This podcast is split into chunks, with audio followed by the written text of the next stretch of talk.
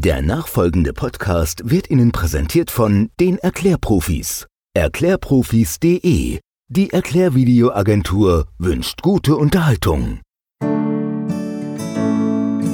Mainz gehört. Der Podcast. Für, über, in Mainz.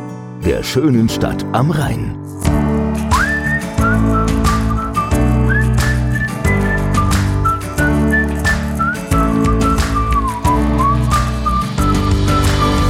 Hallo, schön, dass ihr wieder dabei seid zu einer neuen Folge Mainz gehört. Wir Menschen sind ja bekanntlich Herdentiere und fühlen uns meistens in Gesellschaft von anderen Menschen darum ziemlich wohl. Wir Mensa wahrscheinlich ganz besonders. Aber dieses Miteinander ist ja nicht nur immer Friede, Freude, Eierkuchen, ganz besonders in Liebesbeziehungen nicht. Darum spreche ich heute mit einer echten Expertin, unter anderem über das Thema Partnerschaft. Wer sie ist, erfahrt ihr jetzt. Name? Vanessa Jilk. Alter? Noch 36. Beruf? Paartherapeutin, Traumatherapeutin, Heilpraktikerin für Psychotherapie, Sozialpädagogin. Wow, das ist einiges. Hast du ein Lebensmotto? Nichts zu bereuen am Ende des Lebens, was man nicht getan hat. Mhm, sehr gut. Das sagen Freunde und Verwandte über mich. Die sagen über mich, dass ich ganz gut zuhören kann, wenn ich nicht gerade selber einen Rededrang auslebe, dass ich loyal bin, ziemlich gut reflektieren kann. Und ich glaube, das, das ist so das, was die sagen. Das sind ja ganz gute Eigenschaften für deinen Beruf auch. Also ich habe eine Schwäche für Irland und Hunde. Hast du selbst einen Hund und warst du schon mal in Irland? Beides kann ich mit Ja beantworten. Beides. Wenn ich mir eine Superkraft aussuchen könnte, wäre das? Eine Superkraft wäre, den Menschen dabei zu helfen, empathischer sein zu können in Situationen, die vielleicht auch ein bisschen problematisch sich anfühlen. Hast du das Gefühl, dass es in unserer Gesellschaft zu kurz kommt, die Empathie zwischen uns Menschen? Manchmal schon. Ich denke da so an den äh, zwischenmenschlichen Umgang in sozialen Medien. Mhm. Da habe ich schon das Gefühl, dass es da ein bisschen rauer zugeht. In anderen Bereichen sind wir wahrscheinlich doch viel empathischer, als wir es vielleicht noch vor ein paar hundert Jahren waren. Aber Empathie kann nicht schaden. Das stimmt. Ich möchte unbedingt einmal ich möchte unbedingt einmal eine Reise unternehmen in einem beweglichen Zuhause, also einem Bus, einem Wohnmobil oder ähnliches. Ja, das klingt sehr spannend. Hast du da schon was Konkreteres geplant? Also erstmal ist die Planung überhaupt mal so ein mobiles Zuhause zu erwerben. Okay. Ist im Gange und alles weitere sieht man dann. Ja, Corona bedingt gerade viele Menschen diese Idee haben äh, ist das jetzt gerade nicht ganz so günstig, aber man wird sehen. Okay. Und die letzte Frage. Mein Mainz-Highlight ist? Das ist das Gonsbachtal. Ja, das ist sehr schön. Ja, du hast schon jetzt im Steckbrief erzählt, du äh, hast ganz schön viele Qualifikationen. Wie kam es denn dazu, dass du dich für die Richtung Paartherapie entschieden hast? Genau, also Paartherapie ist ein Bereich. Es ist gar nicht der größte. Ich arbeite mehr ähm, einzeltherapeutisch, aber Paartherapie ist auch ein großer Bereich. Und ähm, der Name meiner Praxis lautet ja Beziehungswerk. Und unter Beziehung verstehe ich alle Beziehungen. Also ich habe mich im Grunde spezialisiert auf Beziehung und Bindung. Und das, die Paarbeziehung ist natürlich ein ganz wesentlicher Teil davon. Das heißt, mir ist es wichtig, das Thema Bindung und Verbundenheit als einen wichtigen Schwerpunkt meiner Arbeit mit reinzunehmen, beziehungsweise ähm, dass das auch das Ziel sein darf, mehr Verbundenheit zu lernen oder zu leben. Mhm. Und die Paare, die stellen eben dann so einen ja, sehr anschaulichen äh, Teil davon dar. Ja, ich meine, das hängt ja auch alles zusammen. Die Bindungen, die wir in der Kindheit erlebt haben, die wirken sich dann wieder auf unsere Paarbeziehung aus. Also alle Beziehungen hängen ja zusammen, die wir bisher in unserem Leben erlebt haben oder erleben. Richtig. Alles das, was wir am Anfang lernen, ist entscheidend. Die ersten drei Lebensjahre aus der Bindungsforschung weiß man, das sind die prägenden Jahre. Und was dann danach kommt, das baut sich da förmlich drauf auf. Und wenn das gut gelaufen ist, wunderbar. Mhm. Dann leben wir auch im Nachhinein sichere, gute Beziehungen. Wenn da ein bisschen äh, was schwierig gelaufen ist, dann kann es eben sein, dass wir das dann auch nochmal schwierig wiederholen, weil wir es gerne anders haben möchten, aber eben in so einem Wiederholungsthema drin sind. Und da kann man dann ansetzen, dass da noch etwas mehr Sicherheit im Bindungserleben reinkommen kann.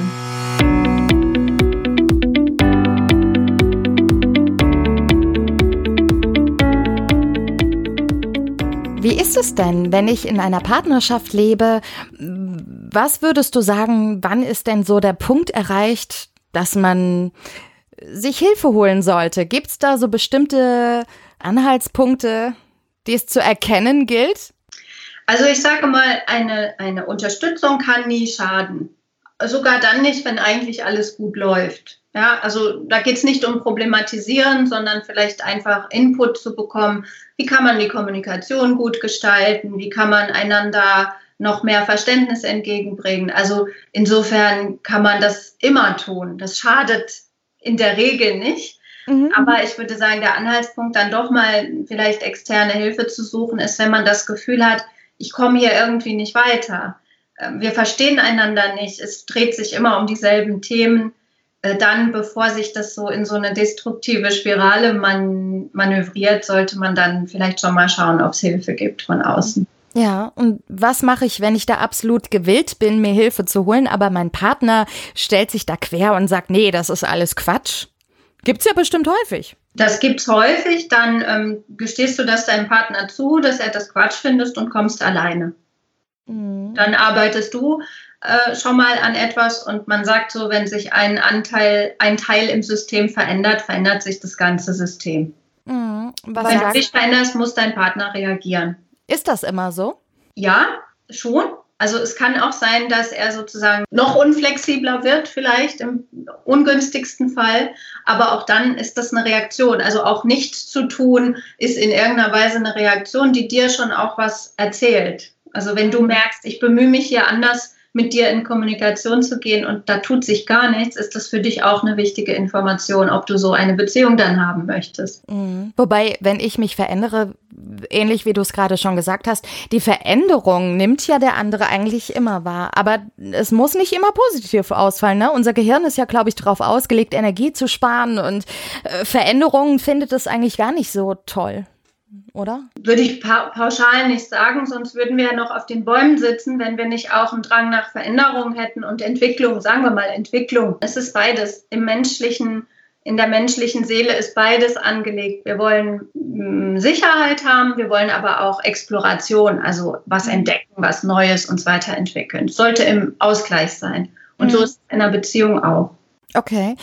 Wie ist das? Ist es nicht überhaupt sinnvoll, erstmal alleine zu kommen? Weil ich weiß nicht, ob es tatsächlich so ist, aber ich stelle mir vor, dass äh, Veränderung erstmal bei mir selbst auch nur beginnt. Weil oft nimmt man ja vielleicht am Partner Dinge oder Verhaltensweisen, Eigenschaften wahr, die einen so triggern, die jemand anderen gar nicht triggern würden. Weil es eben doch an meinen alten Kindheitsmustern zum Beispiel liegt. Ja, meistens äh, bedingt sich das einander. Meistens wenn wir das noch nicht so äh, stark reflektieren oder äh, reflektiert oder bearbeitet haben, dann suchen wir uns auch ganz gut einen sehr passenden Partner. Also das war ein gegenseitiges, wie so zwei Puzzleteile, die gut zu, zusammenpassen. Und wenn das jetzt zwei sicher gebundene Menschen sind, dann ist das auch gar nicht weiter bemerkbar im negativen Sinne, sondern die suchen einander in ihren sicheren Bindungsmustern. Mhm. Wenn aber jetzt der eine eher mehr auf Nähe ausgerichtet ist und darüber Sicherheit versucht zu erfahren, der andere aber ganz schnell so ein, ähm, eine Überflutung bei Nähe empfindet und eher äh, Distanz und Autonomie braucht, um sich sicher zu fühlen, dann haben wir ein Match sozusagen, also ein Mensch, das äh, viel äh, Potenzial hat, auch viel äh, Konflikte zu verursachen. Ja. Und äh, dann kann man schon gucken, wie kann ich an meinen Themen und Mustern arbeiten, aber auch, was ist denn bei meinem Partner in der Lebensgeschichte gewesen. Würdest du die Theorie bejahen, dass man sich häufig Partner, Partnerinnen aussucht, die einem Elternteil ähneln? eben um dieses Puzzle-Match komplett zu machen, weil man sich von Menschen angesprochen fühlt, die ähnliches widerspiegeln, was man in der Kindheit erfahren hat? Ja, also die Theorie ist definitiv eine Realität. In den meisten Beziehungen, die dann auch Konfliktpotenzial haben. Und im Grunde jede Beziehung hat ja Konfliktpotenzial. Wie mhm. gesagt, wenn das eine sicher gebundene äh, Basis ist, also wenn wir relativ viel ähm, Sicherheit, Geborgenheit, Konsistenz zu Hause erfahren haben, dann suchen wir uns auch eher einen Partner, der da ähnlich gestrickt ist. Und dann haben wir auch kein Problem. Dann, okay. dann haben wir auch einen Partner oder eine Partnerin gesucht, die dem ähnelt, was wir von zu Hause kennen. Wenn das aber eher nicht so gut gelaufen ist zu Hause, die Bindung inkonsistent war oder es fast gar keine Bindungsangebote gab, dann kann das natürlich sein, wenn wir das noch nicht zum Beispiel therapeutisch bearbeitet haben, dass wir in einem Selbstheilungsversuch genauso einen Partner oder eine Partnerin wieder in unser Leben holen und ziehen. Und weil es natürlich auch vertraut ist. Also es hat zwei Punkte. Es ist vertraut, ich kenne das, das ist irgendwie unangenehm angenehm, weil ich es kenne. Und ich habe aus meinem inneren Kindanteil heraus auch so ein Bedürfnis, dass das jetzt besser wird. Also wenn ich mich jetzt besonders bemühe, so wie damals schon bei meinem nicht verfügbaren Papa, dann wird es vielleicht diesmal gut. Okay. So ist das dann. Ist das vielleicht so ein bisschen, kann man das beschreiben wie so ein äh, falsch verknüpftes Programm im Gehirn, vielleicht eine falsche Verknüpfung auch zu Liebe? Was ist Liebe für mich, wenn ich Liebe auf eine seltsame, destruktive Weise erfahren habe als Kind? Das ist wie so ein Programm ist in meinem Kopf und es mein Unterbewusstsein verbindet diese bestimmten Verhaltensweisen, die mir eigentlich gar nicht so gut tun, mit Liebe. Kann man das so sagen? Ja, das kann man so sagen. Ich würde mir jetzt nicht anmaßen zu sagen, das eine ist falsch oder das andere ist richtig. Es ist eine Überlebensstrategie. Wir kommen ja als völlig abhängige Wesen auf die Welt und wir müssen nehmen, was uns da erwartet. Und damit müssen wir umgehen.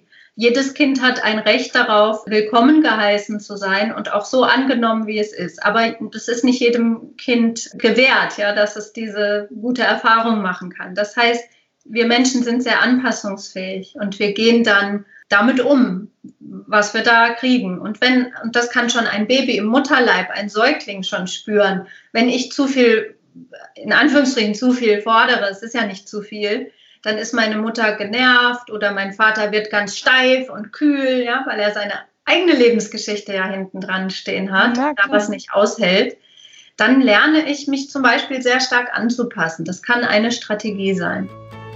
Also das ist dann ist eine Verknüpfung. Liebe heißt, ich muss mich anpassen.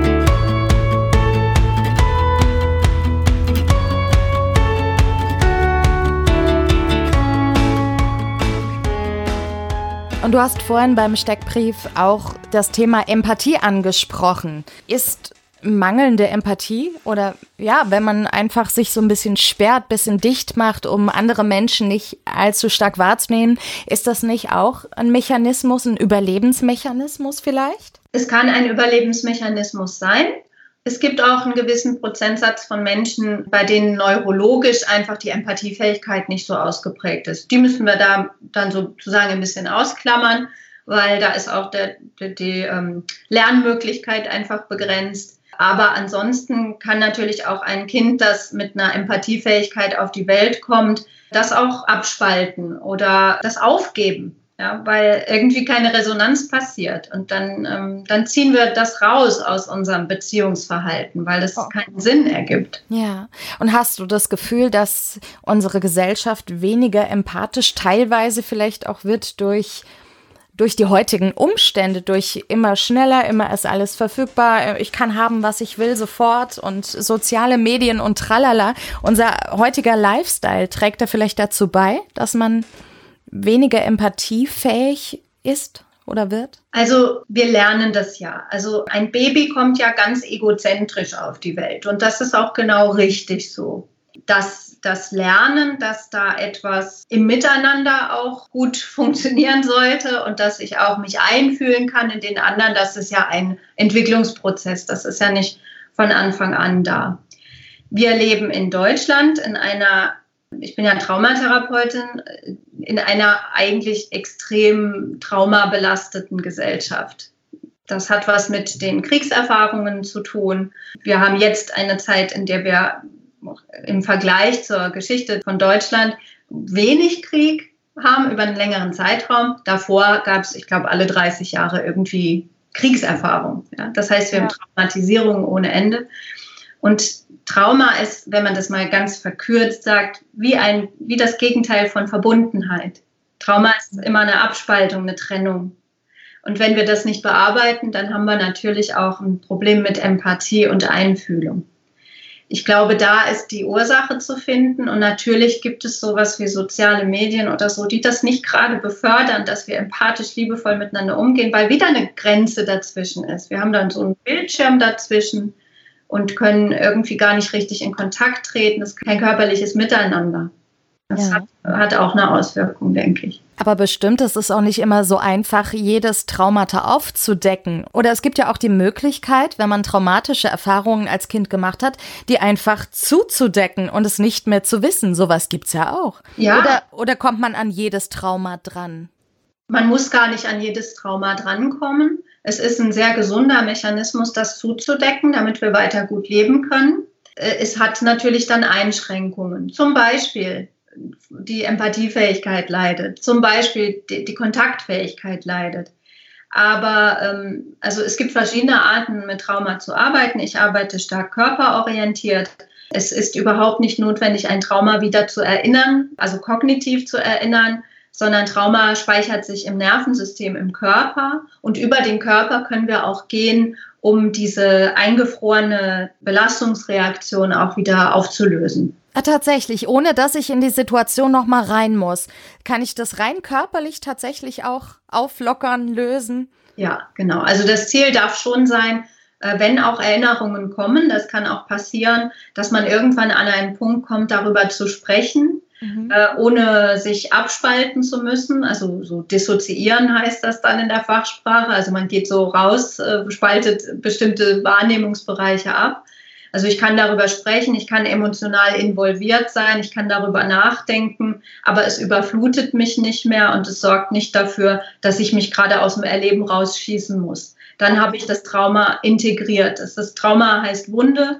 Die Wunde wird nicht ganz weggehen, das wird eine Narbe werden, aber es muss nicht immer wieder aufklaffen. Okay. Und heute weiß man ganz gut aus den Körperverfahren, dass man da nicht äh, in diese heftige Konfrontation gehen muss und nochmal reintauchen in das Trauma, sondern man macht das dann so tröpfchenweise. Okay, ja. Alles andere wäre wahrscheinlich auch äh, für viele Menschen überfordernd. Ja, das kann also bis zu einer Retraumatisierung gehen. Auch in Therapie kann das passieren. Das mhm. sollte vermieden werden. Ja, und die Körperverfahren sind das sanfteste Verfahren in der Richtung, weil wirklich es muss nichts ausgesprochen werden, es muss keine Erinnerung stattfinden. Es gibt bestimmte Möglichkeiten, Erinnerungen auch zur Seite zu packen und Distanz herzustellen. Also da gibt es schon sehr gute Möglichkeiten mittlerweile.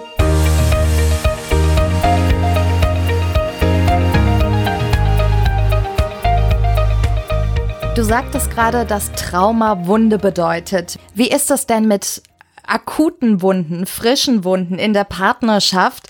Äh, manchmal verletzt man sich gegenseitig, manchmal auch schwerwiegender, zum Beispiel Seitensprünge oder solche Dinge. Denkst du, dass man Vertrauen, was ja dadurch auch zerstört wird häufig, wieder vollständig aufbauen kann? Kann man diese Wunden vollständig heilen und das Vertrauen wieder regenerieren? Äh, ich glaube, dass das nicht pauschal zu beantworten ist. Also man kann oder Menschen können, Menschen sind grundsätzlich in der Lage dazu, aber ob du jetzt zum Beispiel als Individuum das kannst und ob dir das auch gut tut, das zu können oder zu versuchen, das ist wieder eine andere Frage. Ich glaube, es geht nur, wenn wirklich alles durchgeackert wird. Es, äh, die, die Strategie, das irgendwie wegzudrücken oder äh, Zeitdruck zu machen, die funktioniert nicht. Paare, die sowas wie einen Seitensprung ähm, schaffen zu bearbeiten, die brauchen Zeit, mhm. brauchen positive Erfahrungen und es braucht ein, ähm, ein Verzeihen, ein, ein Wunsch nach Verzeihen, ein Willen nach Verzeihen auf der einen Seite und eine ganz klare Positionierung von Verantwortungsübernahme auf der anderen Seite. Du meinst Verantwortung für die eigenen Gefühle, für sich selbst, als der Betrogene, die Betrogene zum Beispiel, meinst du auch? Das meinte ich jetzt nicht, aber ja, das stimmt auch, dass derjenige, der betrogen hat, die Verantwortung ah. für die Tat übernimmt. Also okay. dass, dass das oft auch ein Prozess in der Partnerschaft ist, das ist unbestritten. Also das ist nicht immer nur der eine ist ganz und gar alleine schuld, aber er ist komplett dafür verantwortlich, dass er diese Tat vollzogen hat. Und dafür muss er sich entschuldigen. Er muss äh, die Verantwortung oder sie die Verantwortung dafür übernehmen und muss vor allen Dingen auch Wiedergutmachung leisten. Das ist wichtig. Ja. Und dann kann das auch gehen und das kann eine Partnerschaft sehr stärken und vertiefen. Mhm. Hast du ein paar Tipps für den Akutfall, wie man im ersten Moment als Betroffener, Betroffene damit umgehen kann, um das zu überleben, die erste Zeit? Wenn es einen Seitensprung gab, ja. Genau. Also Voraussetzung ist natürlich immer, dass äh, es eine Vereinbarung gab, dass es keine Seitensprünge geben sollte. Mhm. Das ist klar. Also akut für die betrogene Person empfehle ich schon, wenn das einem sehr den Boden unter den Füßen wegzieht, sich Unterstützung zu suchen. Das kann auch eine Einzel Einzelcoaching oder Therapiesitzungen sein, dass es einen Ort gibt, an dem man darüber reden kann, weil viele, die betrogen wurden, haben auch ganz viel Scham, interessanterweise. Und das ist auch oft was, was dann tabuisiert ist, auch im Freundeskreis. Oh. Ja, also die haben dann irgendwie auch das Gefühl, ich bin vielleicht selbst dran schuld oder so, solche Gedanken. Und da ist es gut, dann so einen neutralen Rahmen zu haben, wo man das besprechen kann. Und ansonsten ist ein ganz wesentlicher Tipp, dass man zwar immer wieder auch sich die Informationen, die man braucht, holt bei dem Partner, der Partnerin, die betrogen hat, aber keine Details erfragt. Weil diese Bilder bekommst du nicht mehr aus dem Kopf. Das ist ganz, ganz wichtig. Also ich muss ganz viel wissen. Ich, mein Partner, Partnerin, die mich betrogen hat, muss mir Rede und Antwort stehen. Aber bitte, bitte fragt nicht nach Details.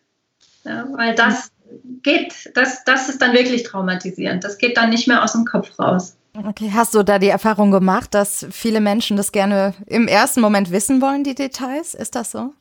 Ja, das ist auch ein Selbstheilungsversuch. Das ist der Versuch, wieder Kontrolle zu bekommen über eine oh. Situation, die die einem komplett entglitten ist. Es ist aber nicht der gesund, gesündeste Weg, sagen wir mal so. Ja, aber denkst du, dass Monogamie überhaupt noch zukunftsfähig ist? So gerade in den sozialen Netzwerken, in verschiedenen Gruppen lese ich immer wieder, nicht super häufig, aber immer wieder von Menschen, die dieses Konzept ablehnen und sich äh, eher in Richtung Polygamie begeben und das da ganz frei leben. Wie ist da deine Erfahrung? Also es gab ja immer wieder solche Bewegungen. Das ist ja jetzt nichts Neues. Es gab immer wieder, das war aber dann mehr im Hintergrund. Es gab schon immer Paare, die hatten, da hatte noch jede Person noch so eine Außenbeziehung und das läuft dann irgendwie. Aber das ist immer noch ein geringer Prozentsatz. Und also die gesellschaftlichen, soziologischen Fragen dahinter, die, das ist jetzt nicht mein Bereich. Das, das müsste, müsstest du mal vielleicht mit einer Soziologin oder einem Soziologen besprechen das hat natürlich auch kulturelle Hintergründe. Aber wir sind schon darauf ausgerichtet, dass wir dichte, intime Beziehungen nicht zu ganz so vielen Menschen gut aufrechterhalten können, tendenziell. Und wie auch immer es jetzt geprägt ist, der Wunsch ist schon auch stark da nach monogamen Beziehungen. Und ich glaube nicht, dass das jetzt ein Auslaufmodell ist, aber ich halte es für gut und richtig, dass man das auch hinterfragen darf und dass Menschen, für die das nicht passt, auch ein anderes Modell leben mhm. können, ja, ohne da, das so, so sehr im Tabubereich leben zu müssen. Ja. Und, und wie ist das mit der klassischen Ehe? Man lernt sich kennen, man heiratet. Ist das auch noch im Trend? Oder wird das weniger? Was hast du da für ein Gefühl? Also ich habe da jetzt natürlich keine Zahlen dazu. Ich meine aber, dass das sogar wieder einen Aufschwung bekommt. Und ich glaube, wie gesagt, ich bin keine Soziologin, aber ich glaube, dass es was damit zu tun hat, dass die Welt äh, sehr komplex ist. Ja, so dieses ähm, in dieser Globalisierung zu leben, in der es unendliche Möglichkeiten gibt, was für uns absolut überfordernd ist, da kann das für viele Menschen dann wieder wie ein Sicherheitsanker sein, das haben schon die Generationen vor mir so gemacht. das ist der Weg, den ich jetzt auch gehe, daran halte ich mich und da finde ich auch wieder Entspannung und Sicherheit. Zum ja. Beispiel in einer Ehe.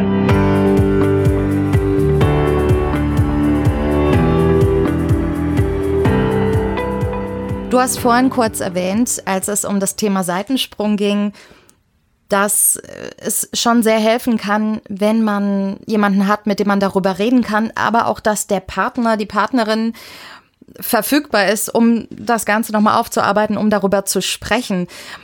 Hast du generell das Gefühl, dass Paare allgemein zu wenig kommunizieren? Ist das immer noch ein Problem? Man hat es ja schon öfter gehört. Paare sprechen zu wenig, nur ein paar Minuten äh, täglich im Schnitt. Wie ist da deine Erfahrung? Ja, man muss natürlich sehen, ich gucke ja durch die Brille der Paartherapeutin. Das heißt, mir begegnen ja eher die Paare, die, die entweder zu wenig oder vielleicht nicht ganz so gesund miteinander sprechen. Ich glaube aber, dass es auch wirklich heute viele Paare gibt, die ganz gute Kommunikationswege haben. Also, dass es auch viele stabile Paare gibt, davon gehe ich schon aus. Aber die Paare, die zu mir kommen, die reden ich würde noch nicht mal sagen, ob die zu, zu wenig reden, aber die reden ungesund miteinander. Oh, ungesund. Was heißt das denn? Die reden zum Beispiel wenig liebevoll miteinander. Also okay. die reden darüber, was organisatorisch zu tun ist und was ihnen nicht passt. Oh, okay. Die reden aber nicht darüber, Mensch, schön, dass du da bist oder danke, dass du das für mich getan hast. Oder was war denn gut heute an deinem Tag? Hm. Wofür möchtest du Wertschätzung haben? So reden Paare eher nicht. Ja? Was sehr schade ist. Sehr schade ist. Kann die Beziehung unglaublich bereichern. An der Stelle habe ich einen kleinen Tipp. Ich hoffe, du als äh, Beziehungsexpert findest das jetzt nicht doof, aber ich erzähl's mal. Also ich hab, bin auch in einer langjährigen Beziehung. Mein Mann und ich sind auch über 16 Jahre zusammen, davon viele Jahre verheiratet. Und wir haben jetzt eingeführt, wir haben ein Beziehungsbuch, wir haben uns ein schönes kleines Büchlein gekauft.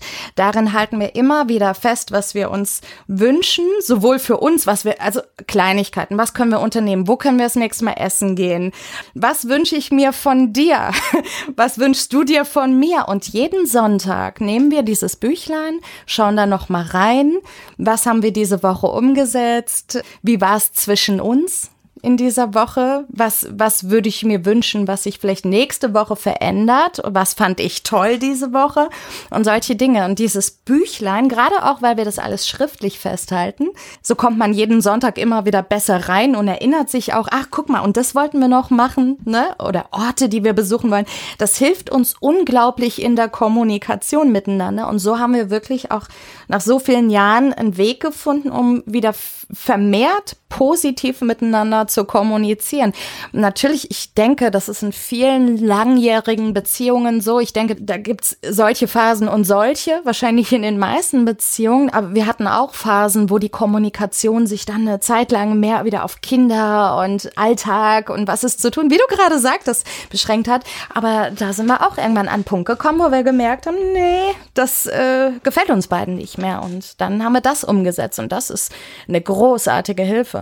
Ja, das ist total schön, was du beschreibst, weil genau an diesen scheinbar Kleinigkeiten steht und fällt eine Entwicklung in einer Beziehung. Das sind Kleinigkeiten, die aber oft nicht gelebt werden. Ja, mhm. also, dass man ähm, einander Danke sagt, das ist sowas, das kann, kann man direkt jetzt euren Hörerinnen und Hörern mal so mitgeben als kleine Idee, dass ich mal darauf achte, dass ich mal mindestens dreimal am Tag mich bedanke bei meinem mhm. Partner oder meiner Partnerin. Und das verändert was. Das verändert so extrem was. Die Paare sind immer ganz erstaunt, wenn sie anfangen, so kleine Schräubchen zu drehen. Oder man nimmt sich, wie ihr das auch macht, so einen Tag in der Woche vielleicht vor und stellt sich da diese einfachen Fragen. Was, was hast du, was brauchst du an Wertschätzung oder was, wofür möchtest du Wertschätzung haben? Dann fragt der Partner sich auch gleich, was habe ich denn gut gemacht die Woche? Das tut dem natürlich auch gut. Ja, ja genau. genau. Ihm dann Wertschätzung geben. Wunderbar. Ja, aber da komme ich zu der Frage, denkst du, es ist legitim, Ansprüche an den Partner, an die Partnerin zu stellen überhaupt? Darf man das überhaupt? Natürlich, das sollte man, sonst wäre ja der andere oder die andere einem egal. Natürlich. Ja, irgendwo schon, aber es heißt doch immer, ja, Liebe, echte Liebe ist bedingungslos. Das glaube ich nicht. Glaubst du gar nicht? Es gibt bestimmt ein paar wenige Ausnahmen. Ja, äh, spirituelle Figuren, die sind da schon so weit, dass die so ganz bedingungslos sind. Aber der, die normalen Bürgerinnen und Bürger, die so ihre kleinen Beziehungen im Alltag leben, die sind nicht bedingungslos. Ja, also zumindest eine Partnerschaft. Ne? Beziehung zu Kindern ist sicher noch mal was anderes. Aber in einer Partnerschaft, das ist nicht bedingungslos und das muss es auch nicht sein. Wir sollen nicht fordern und erwarten, dass erfüllt wird, was wir brauchen, weil das wäre ein, ein kindliches Bedürfnis. Das darf ein Kind sich wünschen. Erfüll mir, was ich brauche, weil ich bin abhängig von dir. Genau. Wenn wir erwachsen sind, dürfen wir aber sehr wohl sagen, ich bräuchte das jetzt von dir. Kannst du mir das geben? Mhm. Ja, und dann darf aber die andere Person auch sagen, nee, gerade nicht. ja, es ist ja. okay. Das muss dann natürlich auch ausgehalten werden.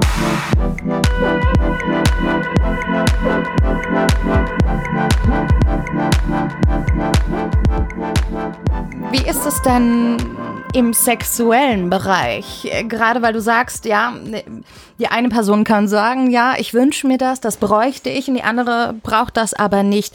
Nun ist es äh, bestimmt bei manchen Paaren so, äh, dass der eine Partner sich mehr Sex wünscht als der andere. Der eine braucht das wirklich häufig, äh, was auch immer häufig bedeutet, und die Partnerin, der Partner eben nicht. Wie geht man denn damit um? Naja, wie man mit anderen unterschiedlichen Bedürfnissen auch umgeht. Es ist ja doch eher unwahrscheinlich, dass wir da immer gleich sind. Wir sind ja unterschiedliche Wesen. Ich versuche da den Paaren oft auch ein bisschen Entspannung und Normalität zu geben. Es ist in Ordnung. Niemand stirbt daran, wenn äh, das Bedürfnis nach Sexualität nicht so erfüllt wird, wie es vielleicht klasse wäre. Ja? ja. Und da muss tatsächlich auch eher die Person, die ein bisschen mehr Bedürfnis hat, Mm, schon etwas eher zurücktreten. Das hören die dann nicht so gerne, aber da müssen wir dann schon schauen, weil das hat wirklich was mit Grenzen und Intimitätsgrenzen zu tun. Mhm. Äh, das soll, den Weg sollte man nicht gehen. Sowohl, mhm. dass man das einfordert vom Partner, der Partnerin, als auch, dass man sich als die Person, die das weniger möchte, so in, in so eine Richtung begibt, ich zwinge mich da jetzt mal dazu. Mhm. Weil das nimmt meistens keine gute Entwicklung. Ja, das geht ja auch dann in eine ganz ungesunde Richtung. Da kommt dann Druck auf. Das wiederum äh, verringert ja dann auch eher die Lust. Da hat man ja keine Lust mehr, wenn man sich unter Druck gesetzt fühlt und glaubt, oh, ich muss jetzt aber, weil ich wollte schon so lange nicht mehr. Und also. Ja, also ich glaube, bei dem Thema ist noch ganz, ganz viel Lernpotenzial da also da, da könnten wir jetzt sicher ähm, eine Stunde lang nur darüber reden. Ich versuche das mal ganz kurz zu sagen. Viele Menschen und tendenziell auch eher Männer äh, haben noch eine Denkweise, dass es einen Anspruch auf Sexualität in Beziehung gibt.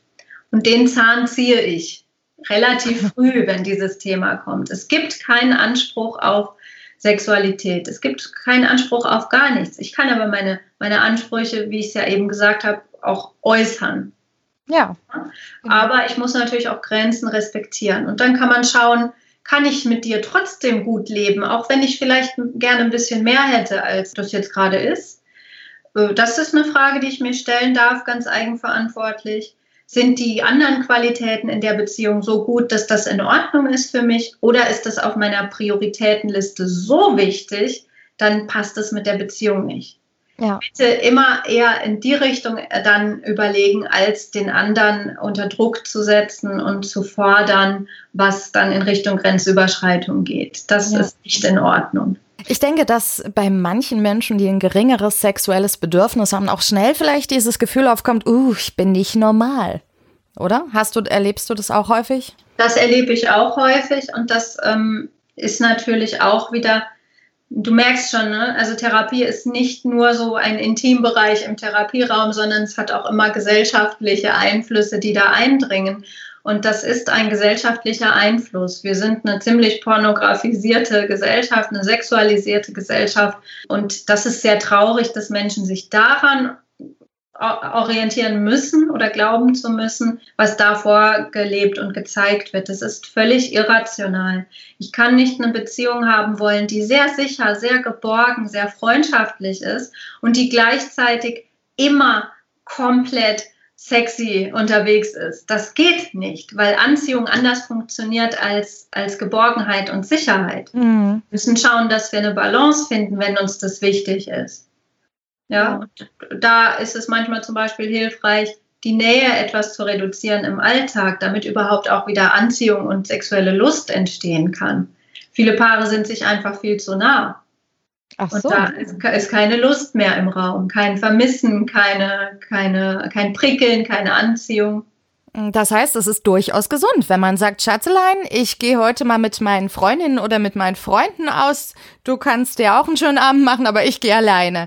Das ist schon gesund, weil manche wollen ja auch alles zusammen machen. Weil sie glauben, das ist so, gehört so in einer Beziehung, ne? Ja, das ist halt dann Symbiose. Aber wenn wir schon symbiotisch sind, brauchen wir keinen Sex mehr, weil wir sind ja schon ganz nah. Sexualität ist ein, ein Mechanismus, der für Nähe sorgt und Sicherheit. Warum haben Paare am Anfang so viel Sex und später nicht mehr? Hm. Das hat was damit zu tun, dass man Sicherheit herstellen will, weil man sich dem anderen noch nicht sicher ist. Wie weil, spannend. Ja, weil Sex haben wir, kommt dieses Hormon Oxytocin, das wird dann ausgeschüttet, was auch Schwangere und Frauen und Babys beim Stillen haben. Das ist das Bindungshormon. Mhm. Wenn wir aber ganz viel Bindung haben und immer in so einer Symbiose unterwegs sind, dann brauchen wir keinen Sex mehr. Das ist, ist biologisch erklärbar. Das ist ja super spannend. Du hast gerade angesprochen, wir sind eine sehr sexualisierte Gesellschaft, auch durch die ganzen Medien. Glaubst du, das hat Einfluss auf die sexuelle Entwicklung von Kindern, Jugendlichen? Gerade Jugendliche haben ja heute zum Beispiel viel leichter die Möglichkeit, auch auf pornografische Inhalte ähm, zuzugreifen. Und da könnte ich mir vorstellen, dass eben Menschen in diesem jungen Alter auch glauben, das sei die Realität. Sex müsse so aussehen, man müsse sich so verhalten. Wie, wie stehst du dazu, zu dem Thema? Ich bin keine Sexualtherapeutin und ich arbeite auch nicht mit Kindern und Jugendlichen, aber äh, natürlich habe ich auch einen pädagogischen Hintergrund und ich äh, sehe das schon sehr, sehr kritisch. Die Problematik, die ich sehe, ist, dass diese pornografischen Darstellungen dafür sorgen, dass äh, Menschen objektifiziert werden, dass es äh, um den Körper geht, eines Menschen. Äh, wir haben ja auch durch solche Dinge wie Instagram auch dann einen extremen Fokus drauf. Wie sieht jemand aus? Wie stellt sich jemand dar? Mhm. Und wie sexy ist jemand? Ich, ich persönlich halte das für sehr rückschrittlich, aber so ist die Entwicklung. Und es sorgt einfach dafür, dass echte Begegnung gar nicht mehr stattfindet. Und dann kann das natürlich eine unheimliche Priorität für Menschen bekommen, weil sie so einen Bezug dazu verlieren, wie, wie echte Begegnung vonstatten geht. Wenn wir fähig sind, in echte Begegnung zu gehen, dann ist Sexualität oder um, sexuelle Begegnung ist dann ein Geschenk. Das kommt obendrauf. Aber es ist keine Notwendigkeit, um Kontakt herzustellen. Und gerade die Sozialisation von Jungs geht meiner Ansicht nach noch viel stärker in die Richtung, Jungs lernen, dass Gefühle problematisch sind. Eigentlich nur Wut ist erlaubt, alles andere ist problematisch. Äh, Wut und sexuelle Lust, ja, das darf sein. So, und mhm. wenn ich nur darüber äh, Beziehung machen kann, dann ist natürlich Sexualität unheimlich wichtig, weil darüber kann ich nur Nähe und emotionale Nähe zu meiner Partnerin herstellen, wenn wir jetzt mal von einer Hetero-Beziehung ausgehen. Das ist problematisch. Und dann macht, entsteht so ein Druck. Das muss jetzt sein, weil sonst spüre ich mich nicht mehr in der Beziehung. Ja? Das ist keine echte Begegnung. Klar. Wie sieht denn für dich eine gesunde Sexualität aus? Kann man das irgendwie festmachen? Kann man das sagen? Äh, wenn beide damit zufrieden sind. Das klingt jetzt ein bisschen äh, sehr einfach, aber ich denke, das trifft es, wenn beide damit zufrieden sind, wenn beide ihre äh, ihre Wünsche ausdrücken können, wenn beide ihre Grenzen ausdrücken können, ohne dass das dann ähm, irgendwelche emotionalen Folgen hat, dann ist das eine gesunde Sexualität. Mhm. Du sagtest vorhin, viele Paare haben ja eh schon so viel Nähe. Aber tatsächlich ist es doch auch so, dass vielen Paaren durch den Alltag, durch Kinder auch Zeit füreinander fehlt. Was hältst du von Sex nach Terminkalender? Hältst du das für eine sinnvolle Sache? Also es, äh, in den 70ern gab es mal Bewegungen in die Richtung. Ja? Da, das, das hatte eine sehr mechanistische Denkweise zu, zur Grundlage. Das waren auch nur Männer im Übrigen oder fast ausschließlich Männer, die darüber nachgedacht haben, wie, wie, wie kann man da sexualtherapeutisch mit umgehen. Ich glaube, für manche Paare, die an sich ein gutes Miteinander haben, ist es in Ordnung. Dann kann man das mal ausprobieren. Und man kann das auch wieder verwerfen, wenn einem das schräg vorkommt. Mhm. Bei Paaren, bei denen die Sexualität auch eine emotionale, wo es um emotionale Mängel und emotionale Kommunikationsthemen geht, finde ich es ein bisschen schwieriger.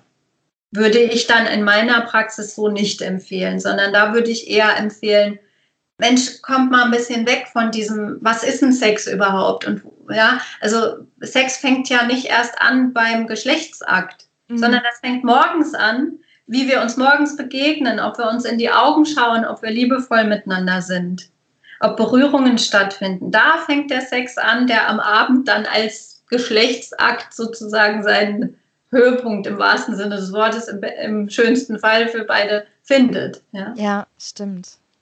Und ja. dann, wenn man das so nach Terminplan macht, kann, ist halt die Gefahr, dass man das noch viel stärker auf diesen Akt reduziert. Und das wird dem nicht gerecht. Ja, da muss man an anderen Punkten ansetzen, ne? So sehe ich das. Ja, gibt Kolleginnen und Kollegen, die sehen das bestimmt äh, anders, ja. Ja, also ich gehe mal davon aus, dass es schon Unterschiede im männlichen und weiblichen Beziehungsverhalten und auch in der Sexualität gibt. Wie siehst du das? Gibt es da gravierende Unterschiede? Ja und nein. Okay. also, das sind große Themen.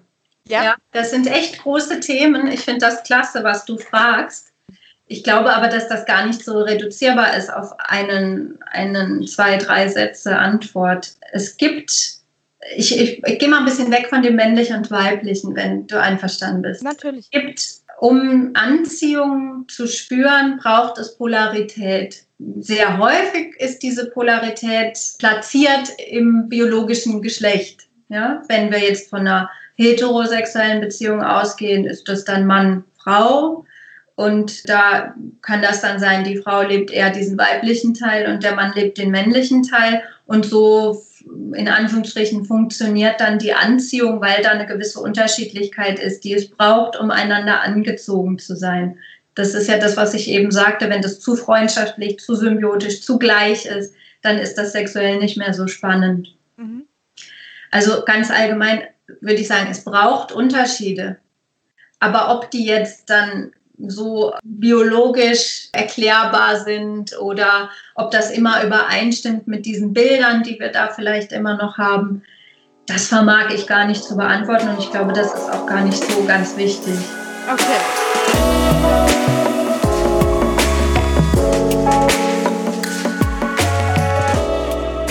Stehst du eigentlich zu dem Thema Eifersucht? Es gibt ja Menschen, die behaupten, ein gesundes Maß an Eifersucht ist auch ein Zeichen von Liebe. Wiederum andere sagen, wenn ich eifersüchtig bin, bin ich noch nicht ganz mit mir selbst im Reinen und nicht in meiner Selbstliebe. Wie siehst du das denn?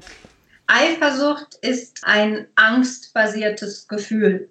Wenn wir uns sicher fühlen in unserer Partnerschaft, dann besteht in der Regel äh, oder bestünde kein Grund, eifersüchtig zu sein, weil mein Partner es schafft oder meine Partnerin mir so viel Sicherheit zu vermitteln, dass ich nicht eifersüchtig sein muss. Das wäre das eine, der äußere Faktor. Das andere ist, dass ich es schaffe, mir innerlich so viel Sicherheit und so viel Selbstwert auch aufgebaut zu haben, äh, dass ich da wenig Angst verspüre. Zum Beispiel, weil ich solche positiven Sätze in mir trage, wie ich bin das wert, ähm, eine treue, liebevolle Partnerschaft zu führen. Mein Partner, meine Partnerin hat in mir einen guten Partner, eine gute Partnerin. Solche Sätze. Mhm. Und Eifersucht ist oft begründet in einem geringen Selbstwert auf der einen Seite oder einem Partner, einer Partnerin, die einfach nicht verbindlich ist und einfach nicht verfügbar. Und da muss man dann ein bisschen genauer hingucken, wo rührt die Eifersucht her. Aber eine sichere Beziehung und ein, eine, eine sichere Basis, die ich in mir selber trage, da ist eigentlich Eifersucht spielt da eigentlich keine Rolle. Okay. Und wie ist das mit den Mainzern? Hast du das Gefühl, die Mainzer an sich, also ich weiß nicht, ob du da Vergleichswerte hast, aber hast du das Gefühl, die Mainzer sind an sich ein glückliches Völkchen und es gibt vergleichsweise wenig Probleme? Ähm, die Mainzer sind ein glückliches Völkchen. Die haben auch so eine ganz eigene Art, glaube ich, so mit Problemen umzugehen. So eine ganz sympathische Art, wie ich finde. Die sind ja auch, glaube ich, nicht immer so ganz empfindsam, können auch mit Humor mal so mit bestimmten Themen umgehen. Das würde ich schon sagen. Ich habe auch ja einige Klientinnen und Klienten, die von ein bisschen weiter wegkommen. Und ich habe ordentlich Zulauf. Also ich habe eine lange Warteliste, weil das hier eine Region ist in Mainz. Da kommen natürlich auch aus dem ganzen Rhein-Main-Gebiet Menschen zu mir. Das würde ich aber mal jetzt unabhängig von, von Mainz oder der Region machen, sondern es ist ganz allgemein. Zwei Punkte. Menschen sind mehr bereit, Therapie zu machen. Das ist nicht mehr so tabuisiert. Und zum anderen glaube ich auch, dass gewisse Umstände, Lebensumstände, in denen wir uns befinden, auch dafür sorgen, dass wir da mehr Bedarf haben. Ja, Corona ist jetzt ein gutes Beispiel. Das ist für viele sehr herausfordernd und da braucht es ein bisschen mehr Unterstützung. Mhm. Aber die Mainzer, die sind schon ganz humorvoll, gehen die, glaube ich, so mit ihren Problemen um. So, für alle, die jetzt zuhören, die auch in einer Partnerschaft leben und das Gefühl haben, okay, ähm, ja, Therapie brauchen wir jetzt noch nicht. Wir würden es gerne erst nochmal selbst versuchen, denn wir merken aber schon, äh, so ein bisschen frischer Wind, äh, bisschen Veränderung würde unsere Beziehung schon gut tun. Wir sind vielleicht in so einem Trott, wo es nicht mehr so lebendig zwischen uns ist. Hast du da Tipps, die du hier noch mitgeben kannst? Mhm. Also ich finde, einen guten Tipp oder ein paar gute Tipps hast du ja sogar schon benannt. Das, da waren ja schon total tolle Ideen mit eurem äh, Büchlein. Ja. Und die, die ähm, übergeordnet ist da, glaube ich, das Thema der Partnerschaft eine Priorität zu geben. Mhm. Und es ist sehr menschlich, dass wir die Partnerschaft gerne mal ganz unten ansiedeln. Und zwar ist das eigentlich positiv, das sage ich den Paaren auch in der Praxis immer. Eigentlich ist das positiv, dass sie ihre Partnerschaft so weit unten ansiedeln, weil sie ihrer Partnerschaft zutrauen, dass sie das aushält. Aha, okay. Also das heißt, die Partnerschaft fühlt sich so sicher an, dass ich der keine Priorität mehr geben muss. Mhm. Aber das hält natürlich die beste Partnerschaft auch nicht ewig aus. Und deswegen wäre mein Tipp, da an die Zuhörerinnen und Hörer da draußen, gebt eurer Partnerschaft eine Priorität. Schaut mal, wenn ihr eine Liste schreibt, wo steht die denn? Ganz ehrlich. Ne? Also so Lebensbereiche, Arbeit, Kinder, Freundschaften, Freizeit, Zeit für mich, Sport, was weiß ich, das mal aufzuschreiben und dann mal wirklich ehrlich zu sein, auf welchem Platz steht denn die Partnerschaft. Und die steht meistens ziemlich weit unten bei Paar, Paaren, wo es ein bisschen kriselt oder ja, ein bisschen langweilig geworden ist. Ja. Das hochzuschieben und zu sagen, wir machen jetzt feste Termine zum Beispiel und die haben genauso eine Priorität wie ein Termin im Büro. Mhm. Das macht schon was aus. Das wäre so ein Tipp im, im Hinblick auf frischen Wind in die Partnerschaft bringen. Und was dann das Paar im Einzelnen gerne macht zusammen, das ist natürlich ganz individuell. Aber ausgehen und daten ist wichtig. Also nicht zu sagen, wir machen jetzt mal zu Hause einen Serienabend, kann man auch mal machen. Aber ausgehen, das macht auch viel aus. Sich ein bisschen schick machen und mal raus. Genau. Oder zu Hause, als es so schön warm war, haben wir auch gesagt, wir haben, wir tun heute so, als hätten wir das Date unseres Lebens. Wir haben uns getrennt voneinander, mega schick gemacht. Also so richtig. Ich hatte Abendkleid an, obwohl wir und wir haben zu, die Terrasse eben total schön gemacht mit Lichterkette und schönes Essen. Äh, das kann man auch machen. Ne? Genau. Also da machst du mit deinem Mann anscheinend echt schon ganz viel ganz richtig. 16 Jahre sprechen ja für sich. ähm, also da ist immer noch ein liebevolles Interesse aneinander da und das ist ganz, ganz toll. Ja, wir können auch, äh, man kann das auch spielerisch ausprobieren, dass man sich Fragen stellt. Ja, also so ein bisschen im Hinterkopf haben, ich kenne dich zwar, aber ich weiß dich nicht. Gibt so einen Satz aus der Paartherapie, ich weiß dich nicht. Also lass, lass mich dich mal nochmal neu kennenlernen. Da gibt es auch tolle, zum Beispiel Kartensets mit vorgefertigten Fragen. Da kann man sich dann auch ein bisschen inspirieren lassen und einfach diese Zeit füreinander nehmen. Das macht schon einen riesen Unterschied aus. Sehr schön, sehr schön. Das mit dem Kartenset, das klingt auch nochmal spannend. Da muss ich auch nochmal nachschauen. Da ja, ich äh, weiß jetzt gerade nicht, wie das äh, heißt. Ich glaube, was ich an dir liebe zum Beispiel, ist so ein, da ist ein Büchlein dabei, ein Kartenset, das benutze ich auch manchmal in der Praxis. Und das macht was mit den Leuten. Das denke ich mir, ja. Und wie ist das bei Menschen, die merken, nee, also wir haben alles probiert oder auch nicht, wir kommen alleine nicht weiter. Wenn sie dich finden möchten und zu dir kommen möchten, wo finden sie dich und wie läuft das ab? Mhm. Also, die finden mich in der Neubrunnenstraße 8 in Mainz. Das ist im alten Neubrunnenbad. Das kennt, kennt vielleicht der ein oder die andere. Und das ist in der Innenstadt, in der Nähe vom Neubrunnenplatz. Und äh, es läuft so ab, man darf mich anschreiben oder anrufen, dann kann man auch kurz ein Vorgespräch am Telefon machen, aber das meiste wird dann in der ersten Sitzung schon besprochen. Und da steigen wir auch schon direkt ein in das Thema, was anliegt oder die Themen. Die können auch unterschiedlich sein. Und dann äh, schauen wir auch beide so ein bisschen, ob es passt miteinander. Dann kann man mehrere weitere Termine machen. Mhm. Im Internet findet man dich auch unter Beziehungswerk, richtig? Wie ist denn deine Webseitenadresse? Genau, beziehungswerk-mainz.de. Mhm. Ja, also alle Infos zu dir und der Praxis Beziehungswerk verlinken wir auch nochmal in den Show Notes. Dann könnt ihr, die äh, das gerade hören, alles nochmal in Ruhe nachlesen. Ja, und jetzt bleibt mir nur noch, mich zu bedanken für dieses wirklich interessante Gespräch. Danke, dass du dir die Zeit genommen hast. Das war toll mit dir. Sehr gerne. Es hat Spaß gemacht und ich hoffe, dass die Beziehungstipps auch in die Welt rauskommen, nach Mainz zumindest. Und ich wünsche allen Paaren da draußen, dass sie ihrer Beziehung eine super Priorität geben. Das fände ich toll. Ja, vielen Dank. Und ich würde sagen, wir hören uns. Tschüss. Tschüss. Keine Folge mehr verpassen und Mainz gehört jetzt in deiner Podcast-App abonnieren. Wenn dir diese Folge gefallen hat, sag es uns mit 5 Sternen oder schreib uns eine Rezension. Mainz gehört auch auf Facebook, Instagram und Twitter. Dieser Podcast wurde präsentiert von den Erklärprofis. Erklärprofis.de